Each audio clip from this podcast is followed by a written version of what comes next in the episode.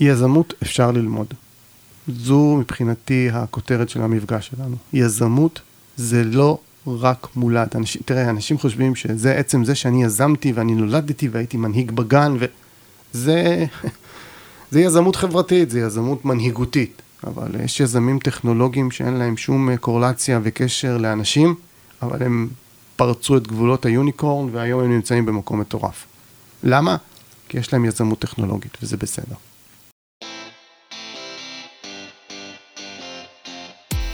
היום בפרק אירחנו את דורון שמחי שסיפר על הדרך שעבר מקריירה של ראיית חשבון לייעוץ אסטרטגי למיזמים, mentoring ואקסלרציה של סטארט-אפים. מי שמחפש קצת השראה, מוזמן להאזין. אתן מאזינות ואתם מאזינים ל-Open for Business, הפודקאסט של מועדון היזמות של האוניברסיטה הפתוחה. אני מרום גולדשמיט, בוגר תואר ראשון בהנדסת תעשייה וניהול ותואר שני במנהל עסקים, שניהם באוניברסיטה הפתוחה. אני גם אחד מהמנהלים של מועדון היזמות בתוכנית למנהל עסקים של האוניברסיטה הפתוחה. האורח שלנו היום ב Open for Business הוא דורון שמחי. רואה חשבון בהשכלתו, דורון עבד בארנסט יאנג, EY, בתחילת הדרך. כיום, הוא יועץ אסטרטגי לבניית מודלים עסקיים ואסטרטגיות גיוס כספים למיזמים. בנוסף, הוא שופט ומנטור בתחרויות סטארט-אפים ואקסלרטורים. חבר בוועד מייעץ, שהוא advisory board בלא מעט מיזמים, ואבא לשלוש בנות. דורון, ברוך הבא לפודקאסט. תודה רבה, בוקר טוב. בוא נכיר אותך עוד טיפה, ונעשה את השאלון הקבוע שלנו בפודקאסט. אני אשמח אם תוכל לספר לי על שני רגעים מהחודש האחרון, אחד חיובי ואחד אה, שלילי. אמ, טוב, אמ, רגעים חיוביים היו הרבה, שליליים קצת פחות לשמחתנו, חוץ מהאירוע השלילי שהוא אמ, אירועי המלחמה שומר החומות. אני חושב שיש פה נקודה מאוד מאוד קשה בקשר בין שני הצדדים במדינת ישראל, במיוחד בערים המעורבות. יש כאן השלכה להרבה זמן, זה בעיניי נקודה מאוד מאוד שלילית. בשלב שאנחנו נשדר את הפרק זה כבר יהיה היסטוריה רחוקה, אה. אבל, אבל עדיין זה משהו שחשוב אולי לציין ש, שקורה. שקורה, כן, לפחות כן. בהווה. כן. אה, לגבי נקודה חיובית, אה, קרו המון, אבל אני חושב שהיפה מביניהן זה ההשתתפות שלי כמנחה בהאקתון נגישות ישראל, שיתוף פעולה של HIT, אפקה, נגישות ישראל וסופרסל. זה היה שלושה ימים קסומים של לראות אנשים סביב רעיונות ומיזמים שמגיעים בסיום האקתון לפתרונות נגישות לאנשים בעלי מוגבלויות וגם לאלו שלא. אמ, זו הייתה נקודה מאוד חיובית וחשובה. מעולה. יש משהו מהתקופה האחרונה שהיית עושה אחרת אם היית יכול?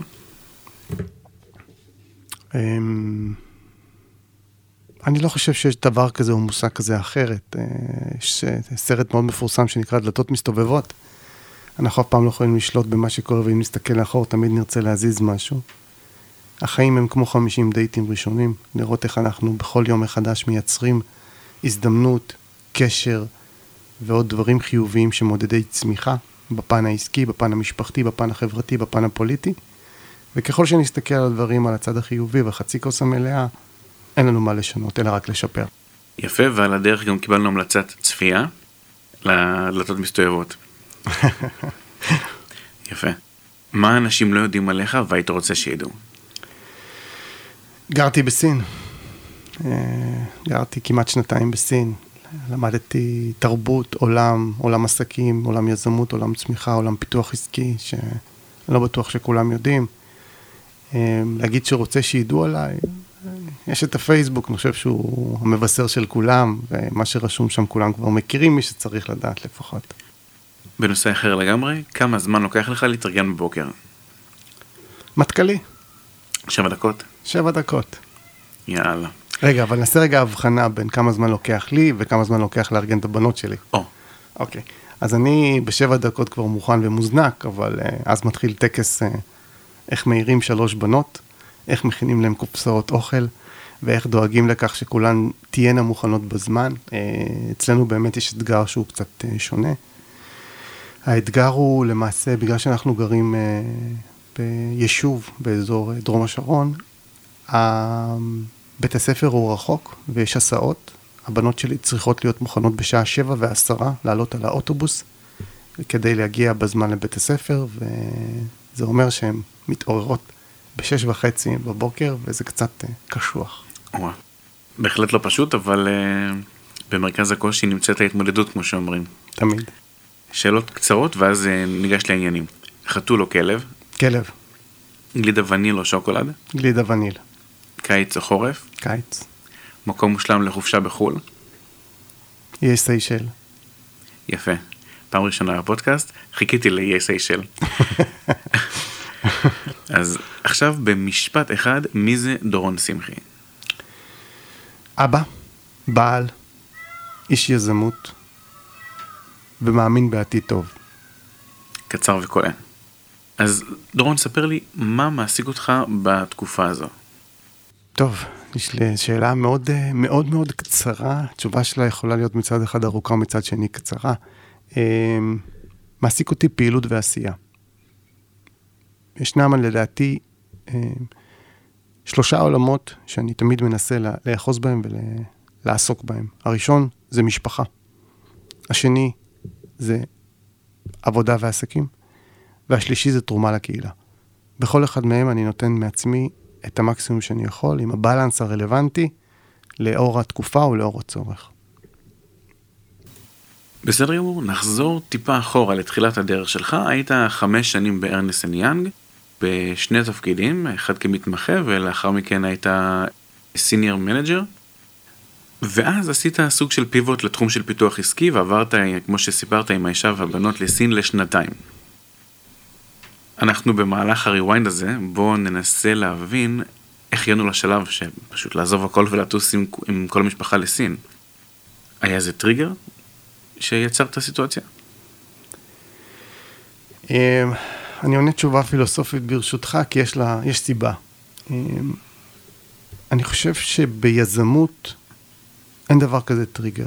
זה סוג של גחלים בוערות, ומדי פעם מגיע איזשהו אמ, שינוי, דחף, צורך, רעיון, והתעוזה לעשות דברים. זה תמיד קיים. אני בשנות ה-20 הייתי יושב ראש אגודת סטודנטים, וליוויתי מיזמים ופיתחתי ורציתי להנהיג ורציתי לשנות. אה, ואם אנחנו חוזרים לנקודת זמן ששאלת, אמ, באמת התקדמתי מאוד יפה בארנסט יאנג, אה, משפחה, מקום מדהים. אבל אז אתה מסתכל קדימה ואתה אומר, אה, יש עוד דברים בעולם. אני רוצה לעשות עוד משהו, אני רוצה לנסות. אני חושב שהרצון לנסות דברים חדשים הם ב-DNA של, של מי שמחשיב את עצמו יזם. והייתה הזדמנות. ההזדמנות הייתה להצטרף למשפחה, לחברה משפחתית. כל עוד אשתי היקרה אמרה כן, אז בכלל לא היה פה שאלה. וזה משהו שעושים אותו בשלב מסוים בחיים. ישנם נקודות ואזורי זמן שאתה כבר לא יכול לעשות את הדבר הזה. הילדות שלי היו קטנות, בת שנה וחצי ושלוש וחצי, ובנקודת זמן כזו, אה, כשיש הסכמה של התא המשפחתי, אז זה בסדר גמור. אז זו הייתה למעשה ההזדמנות. ועדיין זה שינוי לא טריוויאלי בכלל, התחלת מסלול שהוא לכאורה מותווה מראש, אה, ראיית חשבון, אה, אחרי סיניור פרטנר אתה יכול או להתקדם אה, בדרך להיות שותף זוטר או משהו אחר שיש באותה פירמה, או פשוט לעבור לחברה אחרת כשכיר ולהיות אולי סמנכ"ל כספים יום אחד. ומצד שני יש את ההיבטים של אולי job security או תפקיד שאימא וסבתא ודודה מרוצות ושמחות ולמרות זאת אתה לכאורה עוזב את הכל והולך למשהו שעתידו לוט בערפל אפילו שזה עסק משפחתי. היו סוגיות כאלה שהתחבטת בהן? האם זה שווה את זה או האם זה מסוכן לי מדי? כשאתה מתחיל מסלול לימודים אני לא אשווה את זה לרפואה, אבל ראיית חשבון זה כמעט שש שנים. זה ארבע שנים לימודים ושנתיים התמחות. זה, זה, זה איזשהו פרק זמן מהחיים. אתה צובר לאורך הדרך איזה שהם כללים וחוקים שאתה לומד מהסביבה, ואתה מתחיל להיכנס לאיזושהי שבלונה מסוימת. מה שקיים אצלך ב-DNA, הוא קיים אצלך ב-DNA, ולאורך הזמן גיליתי, עם כל האהבה והמקצוע המדהים בעיניי, שהוא מקצוע באמת מדהים, אפשר לעשות בו הרבה דברים uh, חשובים. אני פחות uh, people to report person, אני יותר people to people person. ובעיניי ה-PPP הזה הוא מוטיב שתמיד יגרום לי, לאורך החיים שלי, uh, להתחבר לאנשים, פחות לדוחות.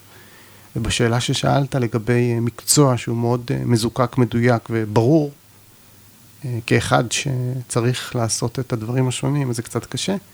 הייתה לנו שיחה מקדימה פה מאוד נעימה, ואני מתחבר מאוד למה שאמרת על עולם של הדרכות. אני יכול להגיד לך שלפחות בארנסט יאנג, אה, קיבלתי בשנת 2010-2011, אני זוכר, את תעודת המדריך המצטיין אה, לא שאני רוצה לספר שאני מדריך מצטיין, אבל זה האזור שהתחברתי אליו, ועשיתי בארגון כמה דברים, ואחד מהם היה כמעט 400 שעות הדרכה בשנה, אה, במטרה לשתף, לקדם ולתרום ערך לחברים וחברות אה, בארגון. אז השינוי הזה הוא משהו שהוא מתהווה כל הזמן מחדש, הטריגרים תמיד יהיו, בכל מקום שאתה רואה הזדמנות, אתה צריך לבוא לעשות רגע חושבים, האם... אפשר uh, לשקלל את כל הנתונים במשוואה, או שכדאי לקחת את ההחלטה, וזו החלטה שקיבלנו, ואני שמח בה. אוקיי, okay, אז ההחלטה התקבלה, עברתם לסין, הייתם שם קרוב לשנתיים, ואז בסופו של דבר חזרתם לארץ, ו... ומה אתה עושה אז כשאתה חוזר? אז uh, כשאתה חוזר למעשה אתה קודם כל ככה מפקס את עצמך, זה הלם תרבות, שוני מהותי בין החיים בסין לחיים בישראל. אומנם שנתיים זה לא 25 שנים, אבל ללא ספק אתה חוזר למסגרת הישנה, אבל עם ההחלטות שבחרת. אה, אני לא רציתי לחזור אה, לתחום החשבונאות כרואה חשבון, אבל כיועץ זה משהו שמאוד אה, חיבר אותי. ובנקודה שאתה אומר, מצד אחד יש לי השכלה, מצד שני יש לי כלים, מצד שלישי יש לי ניסיון, ואז אני מביא איתי גם added value של פיתוח עסקי וראיתי שווקים בינלאומיים וליוויתי חברות וליוויתי פרויקטים, אז אתה אומר, וואו, בוא ניקח את הארגז הזה ונעטוף אותו אחרת. אה, וככל שאני יכול לעטוף את אה, ארגז סל השירותים שאני יכול להציע, אני מבין שגם נפתחות פה עוד אפשרויות. אה, זה מה שלקח אותי דווקא לאזור אחר, האזור שאני מאמין בו וחושב שהוא באמת האזור הנכון, אזור היזמות. ומשם התגלגלתי. אוקיי, אז הגעת לארץ, התחיל לבעבע בך כל הנושא של היזמות, ואז מה, מה אתה עושה עם כל הפשן הזה? אז אה, בראש ובראשונה אמרתי לעצמי, פגשתי המון יזמות, ראיתי המון דברים, וגם לי יש רעיונות בראש. אז ברגע ש- I have an idea, מה עושים עם זה? ואמרתי, רגע, אם אני רוצה להיכנס לתחום של יזמות, שזה מאוד גדול ומאוד רחב, בוא נעבור מסלול כזה. נעשה איזה אקסלרציה ברמה, ברמה האישית. וחלמתי חלום. אני, מה, בוא נאמר, מהרגע שבנותיי אה, נולדו, ברגע שהם יכלו להקשיב לסיפורים, אחד הרגעים הקסומים אה, בעיניי זה להקריא סיפור לפני שינה, bedtime story. אה, זה רגע קסום, באמת, אני, אני, אני אפילו אתקשה להסביר אותו, אבל הורה לילד, ילדה, מבינים שבנקודת זמן הזו קורים דברים שלא קורים בשום דבר ביום. השקט, הרוגע, העברת המסרים, החיבור, השיתוף, הוא מדהים. ככל שהתחברתי יותר והקראתי יותר סיפורים, הרגשתי צורך. הצורך הוא למצוא פתרון אה, לבעיה שהיא הופכת את הזמן הקראת סיפור למין משחק עם הילד, והילדה שלי התחילה להפוך דפים ולשאול שאלות ולהצביע. אז אתה אומר, רגע, אני אמור להרגיע אותה ולהרדים אותה ו- ולא הפוך. ואז עלה לי רעיון להקרין את הסיפור לתקרה. וזהו. עם זה התעוררתי למחרת והתחלתי לחקור את הנושא הזה. ופניתי ל database מאוד גדול של פטנטים, והתייעצתי עם מומחים, ועברתי עורכי פטנטים, ומהנדסים, וצוותים, ולוגו, ואז אתה מתחיל להקים את כל המיזם מאפס. אמ, ועבדתי על זה כמעט אה, שנתיים, אני חושב. בסופו, בסוף התהליך, אה, לשמחתי הרבה, אמ, קיבלתי פטנט בארצות הברית, יש לי איזשהו פטנט שרשום, איזשהו מדיקל, לא מדיקל, סליחה, על device, technology אה, device, שמקרין את סיפור, הסיפורי ילדים מתוך הספר. משהו מאוד יפה, אגב, הוא מגניב. אבל עבר, עברתי איזשהו מסלול, עברתי משהו שהיום בדיעבד, שאני מלווה יזמים וסטארט-אפים, ואתה מבין מה, מה עובר להם בראש, מה יש להם בעיניים, איזה קשיים יש בתהליך, במסע היזמות, זו רכבת הרים שקשה מאוד להסביר אותה. אין פה פיזור, דווקא יש פה מיקוד, אבל מאוד קשה להסביר ומאוד קשה להראות לצד, למישהו מהצד, מה לא בסדר, שהכל בסדר, ומה אתה סגור בבית, ומה אתה עובד בשעות מטורפות, ומה, ומה... ומגיעה נקודה שאתה אומר, אני לא עונה על שאלות, אני פותר פתרונות. וכדי לפתור את הפתרונות האלה, אני קודם כל צריך לפתור אותם בעצמי. וזה התהליך שאני עברתי עם עצמי. וזו הנקודה למעשה ש... מהרגע שחזרתי מסין, במשך שנתיים פיתחתי את, ה... את המיזם שלי בהשקעה עצמית. וזהו, זה בנקודה הזו. בסופו של דבר ייצרת, ייצרת את המקרן הזה? לא, ממש לא. זו, זה פטנט מגירה, אמ, שהוא נתן לי ללמוד הרבה דברים שלא ידעתי, לא ידעתי לפני. ובסוף התהליך הבנתי שכדי לייצר את המוצר הזה, ואחרי אחר, אחר, אחרי פגישות ותערוכות ש, שהייתי, הבנתי ש... אני לא יודע אם כלכלית לא משתלם, אבל אני לא רוצה להתעסק בזה בחיים שלי. וללכת לייצר עכשיו מוצר, וגרתי בסין, ואני יודע לייצר. והעתקות ותערוכות, זה לא אני. אני רוצה לייעץ, רוצה לתרום ערך. לא רוצה לנהל אופרציות. זה לא המקום שאני רוצה להיות פה, כי אני מבין, כשאני נכנס לתוך ארגונים, אני תמיד מוצא את הפיתוח העסקי תוך ארגוני, ואת הנקודת ממשק שמתאימה לי ביותר, ולא רציתי אף פעם אה, לעשות את זה בעצמי.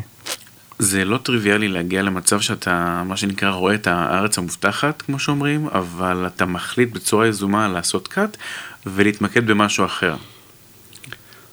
אה, אני לומד, אני לומד לאורך הדרך. אני חושב שאנחנו, אני זוכר שכשהייתי יושב ראש אגודת סטודנטים, היינו, ניהלנו מאבק להורדת שכר הלימוד.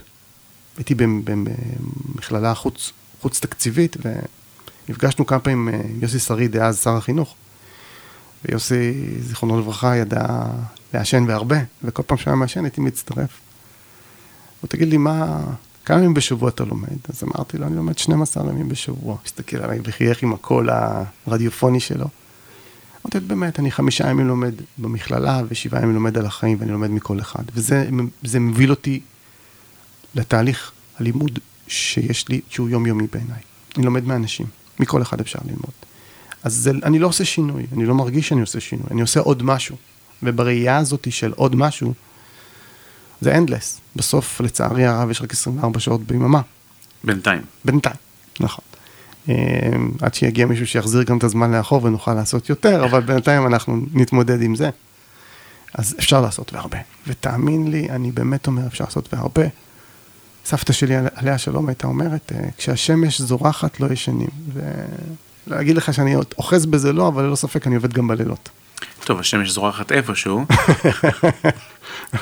אז אה, כן. אה, אוקיי, בסדר גמור. דיברנו קודם על הדרכה, אז אולי נדבר מעט על הקורס שחשבת עליו.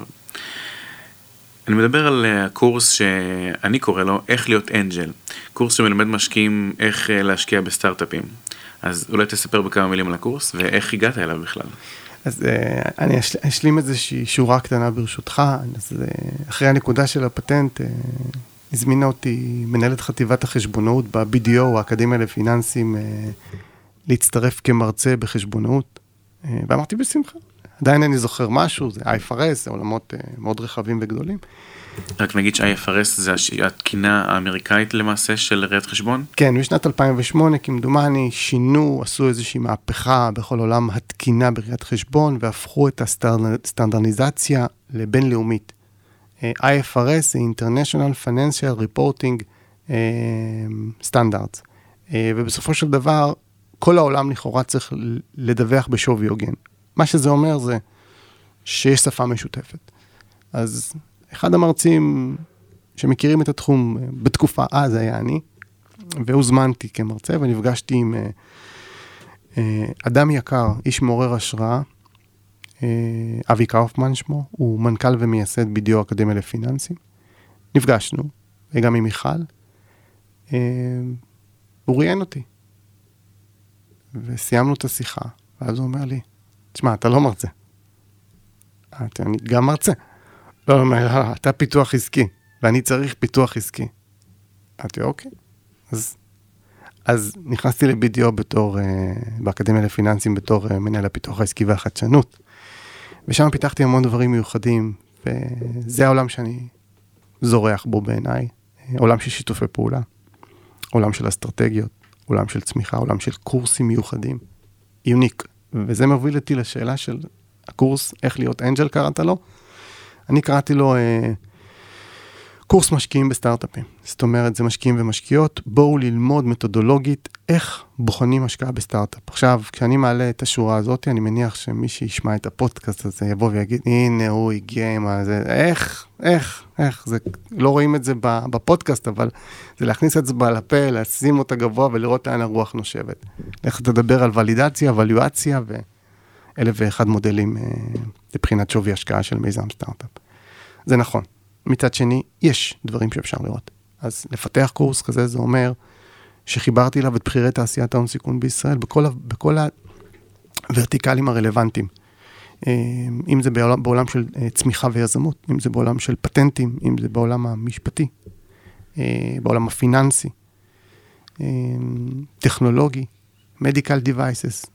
אפשר ללמוד מכל אחד משהו ולחבר לך את הדברים האלו ביחד. תוך כדי זה דיברנו גם על מתודולוגיה, ואיך בוחנים בכלל מיזם כזה. על פניו זה נשמע כמו רעיון מעולה, במיוחד בהתחשב בעובדה שלא קיים קורס כזה לפי מיטב ידיעתי. בסופו של דבר אה, אומרים ש-timing is everything. זה כמו שנגיד better place היה רעיון מעולה אבל בזמן לא טוב. האם אתה חושב שעכשיו זה עיתוי טוב לקורס שכזה? אה, ואני אחדד את השאלה. זה נכון שאומרים שיש הרבה כסף בשוק, ועכשיו, במיוחד גם בשנת הקורונה, שכבר עברנו אותה, היו לא מעט אה, אקסלרטורים וסטארט-אפים, והרבה כסף חדש זרם לשוק, והמון קרנות הון סיכון אה, יצרו עוד סבבים, אבל אם אני אנג'ל למשל, ואני לא בטוח שאני יודע איך אה, לפלטר הזדמנויות השקעה כאלה ואחרות, מה יוביל אותי לקורס שלך? יכול להיות שאני חושב שבתור אנג'ל שאני כבר יודע הכל ואני אסתדר תוך כדי תנועה ומקסימום אני אעשה טיפה גוגל או שאני אשאל איזה חבר. מה הערך המוסף שהקורס יעניק לי? אם היית רוצה להשקיע בנדל"ן, אני מניח שהיית קורא מאמרים, עוקב אחרי אנשים, מגיע לכנסים, מגיע לאירועים. סיים סיים, גם פה, תעשייה שונה, עם אופי אחר. אה, אני חושב שאחד ה... מחלקים את ההשקעות בסטארט-אפים בעולם של אנג'לים לכסף טיפש וכסף חכם. ההבדל המשמעותי הוא זה הידע והניסיון והכלים לבין הרצון להשקיע.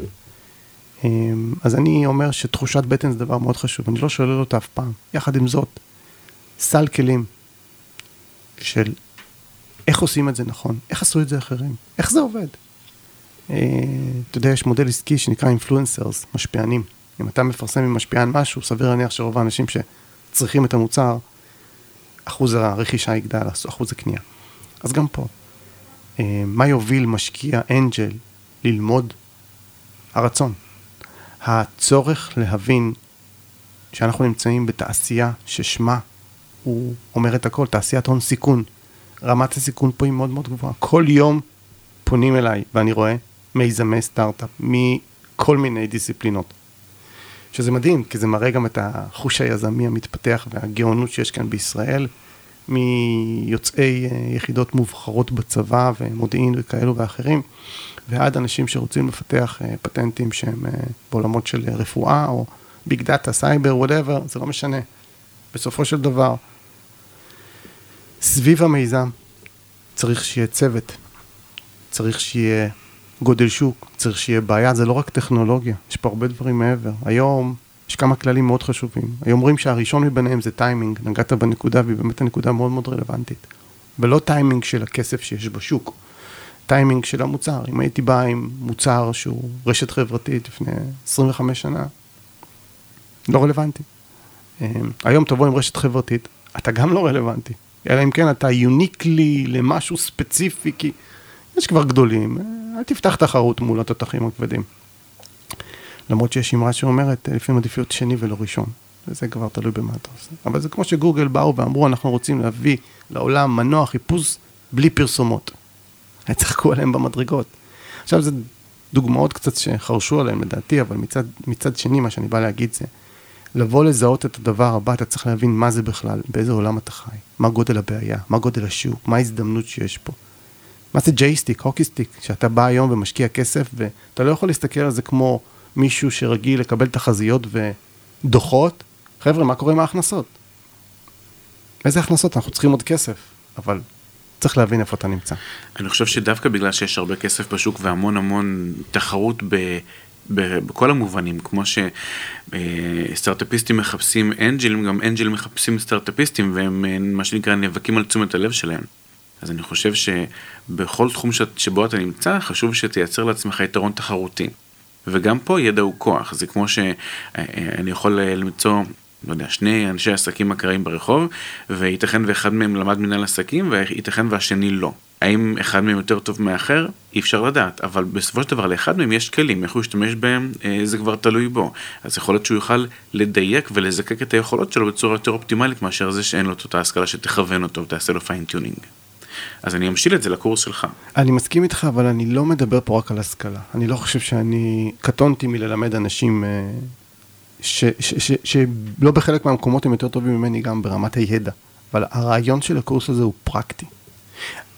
אין מרצה בקורס, או מרצה, שהם לא מגיעים מהפרקטיקה, שהם מלווים חברות, עושים מיזוגים ורכישות, הם מלווים משקיעים גדולים, הם עושים את האנליזות, זאת אומרת, בסופו של דבר הקורס הוא לא קורס תיאורטי של מוסד אקדמי, זה לא נקודות זכות, זה קורס פרקטי לחלוטין של ביזנס קייס, של דברים שקורים בפועל. בפועל אה, כולל אה, בסופו של דבר סוג של דמו דיי, אה, מציגים למעשה מיזמים והשקעות אמיתי לחלוטין עם משקיעים אמיתיים. זאת אומרת, אני לא בא ללמד פה מתודולוגיות שהן ברמת התיאורטי, אך ורק ברמת הפרקטיקה. אז דיברנו עכשיו על במרכאות בית ספר למשקיעים, מה אם להקים גם בית ספר ליזמים? וואו, וואו, וואו. Uh, my vision זה להקים בית ספר לסטארט-אפים בישראל. אני חושב שבעולם של סטארט-אפים נכנס כבר המושג יזמות, למרות, של, למרות שסטארט-אפים זה אחת מהסוגי היזמויות, יש היום אין סוף סוגי יזמויות, סביבתי, חברתי, פוליטי, עסקי, אין לזה סוף. אמ, יש בתי ספר ליזמות בישראל, יש בית ספר ליזמות אה, מוביל ונחשב, שאני אוהב אותו גם בבינתחומי, ויש תוכניות יזמות מדהימות, אני מאוד אוהב את ה... אמ, את השפע הזה. זה מראה על, על, על, על עידן, עידן כזה, על עולם ישראלי טוב של יזמות. אמ, אני לא מקים אה, ארגונים, אני עוזר ומייעץ לארגונים, וזה המקום שאני תמיד אה, רוצה לחזור להיות בו. אה, אני, יש לי המון כלים וידע לתת ולתרום, אבל להקים אחד כזה, זה אצלך. אוקיי, okay, בסדר גמור. אז דיברנו על, על הדרכה ועל השכלה ועל כלים ועל יזמות ועל השקעה. זה משהו שאפשר uh, ללמד? אני מבין בין השורות שלך שכן. זאת אומרת שאם אני מגיע בלי רקע מוקדם ובלי ידע בתחום, אני יכול בסופו של דבר להיות משקיע וגם יזם. אולי לא אה, אצלך ספציפית, כי אין לך בית ספר ליזמות, כרגע אמרנו, אבל צריך איזה skill set מסוים בסיסי אני אחלק את זה לשתיים. אז בית ספר ליזמות, אני יכול להגיד לך שאני ניהלתי את, אה, והרציתי בקורס אה, אסטרטגיות גיוס כספים לסטארט-אפים בטכניון, אה, ששם זה דיבר על הצד היזמי, מפגיש אותם עם בכירי תעשיית ההון סיכון, שזה VCs ואנג'לים ופלטפורמות וכדומה, אז אני מכיר גם את הצד הזה. המון יזמים שאני עדיין מלווה, ללא ספק, יצאו, יצאו משם ויצאו. ללמד, אני לא חושב ש... יש משהו שאי אפשר ללמד. השאלה היא, מה אתה רוצה ללמוד? מה הצד השני נותן לך, ואיך אתה משתמש בזה. אני פוגש אנג'לים, כל אחד עם בחירת ליבו. יש היום עולמות רחבים שניתן להשקיע בהם.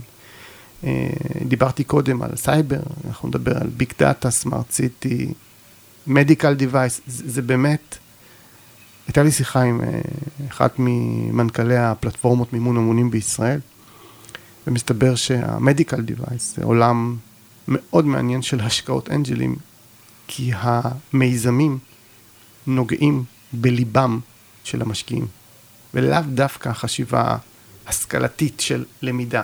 אבל אם אני היום בא ואומר לך שיש לי איזשהו משאבה מיוחדת אה, לאינסולין, לחולי סכרת, ויש לך מקרה כזה במשפחה, אז הרצון שלך להשקיע בדבר כזה ולהציל את העולם או להציל בן משפחה הוא מאוד מאוד גדול. זה מש, משפיע על קבלת ההחלטה של ההשקעה. בגלל זה אני אומר, יש המון המון רבדים שצריך להבין כשמקבלים החלטה להשקיע במיזם. רמת הסיכון פה היא מאוד גבוהה, כשונה מעולמות אחרים, שאתה מקבל אה, סרטיפיקציות וחוזים ו...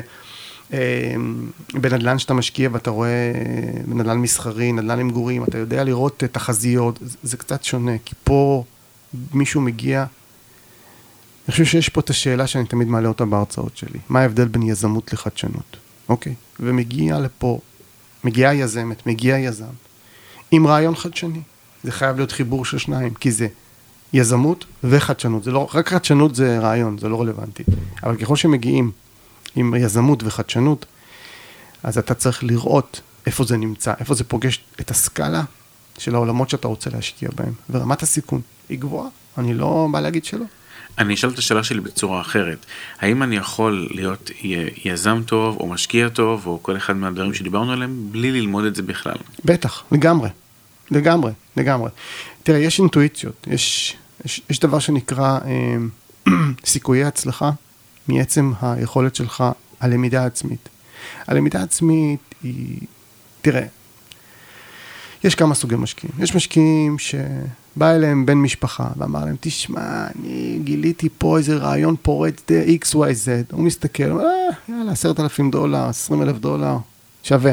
יש את הטריפל F, Friends, Family and Fools. אוקיי, אז אם אתה מגיע בנקודת זמן הזו, ואנג'לים נמצאים גם לפעמים בנקודת זמן הזו, הם פוגשים את הרעיון בשלבים מאוד מוקדמים, והם לוקחים את הסיכון, שיחסית הוא סיכון נמוך, אבל יכול להיות שיש לו תשואה מטורפת.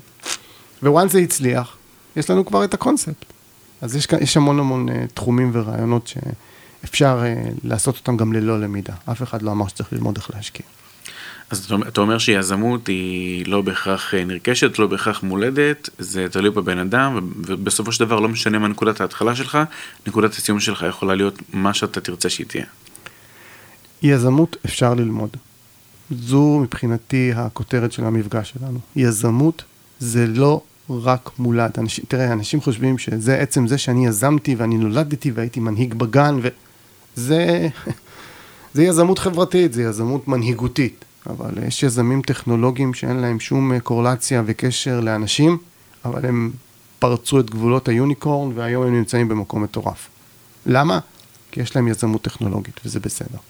בסדר גמור, ועם המסר הזה אנחנו נסיים את הפרק של היום. המון המון תודה דורון, למדתי המון והיה תענוג לשוחח איתך. הדדי, תודה רבה. תודה רבה. ספרו לנו מה חשבתם על הפרק. יש שאלות היכרות עם המרואיינים שהייתם מוסיפים, מורידים, משנים? משהו שהייתם רוצים לשאול את דורון? ספרו לנו בקבוצת הפייסבוק שלנו, מועדוני הזמות של האוניברסיטה הפתוחה, הקבוצה. לינק לקבוצה נמצא בתיאור הפרק. אתם האזנתם לפרק נוסף של Open for Business, הפרק הוקלט באולפני האוניברסיטה הפתוחה בכפר הירוק, על הסאונד, אורית גני. תודה ונשתמע בפרק הבא.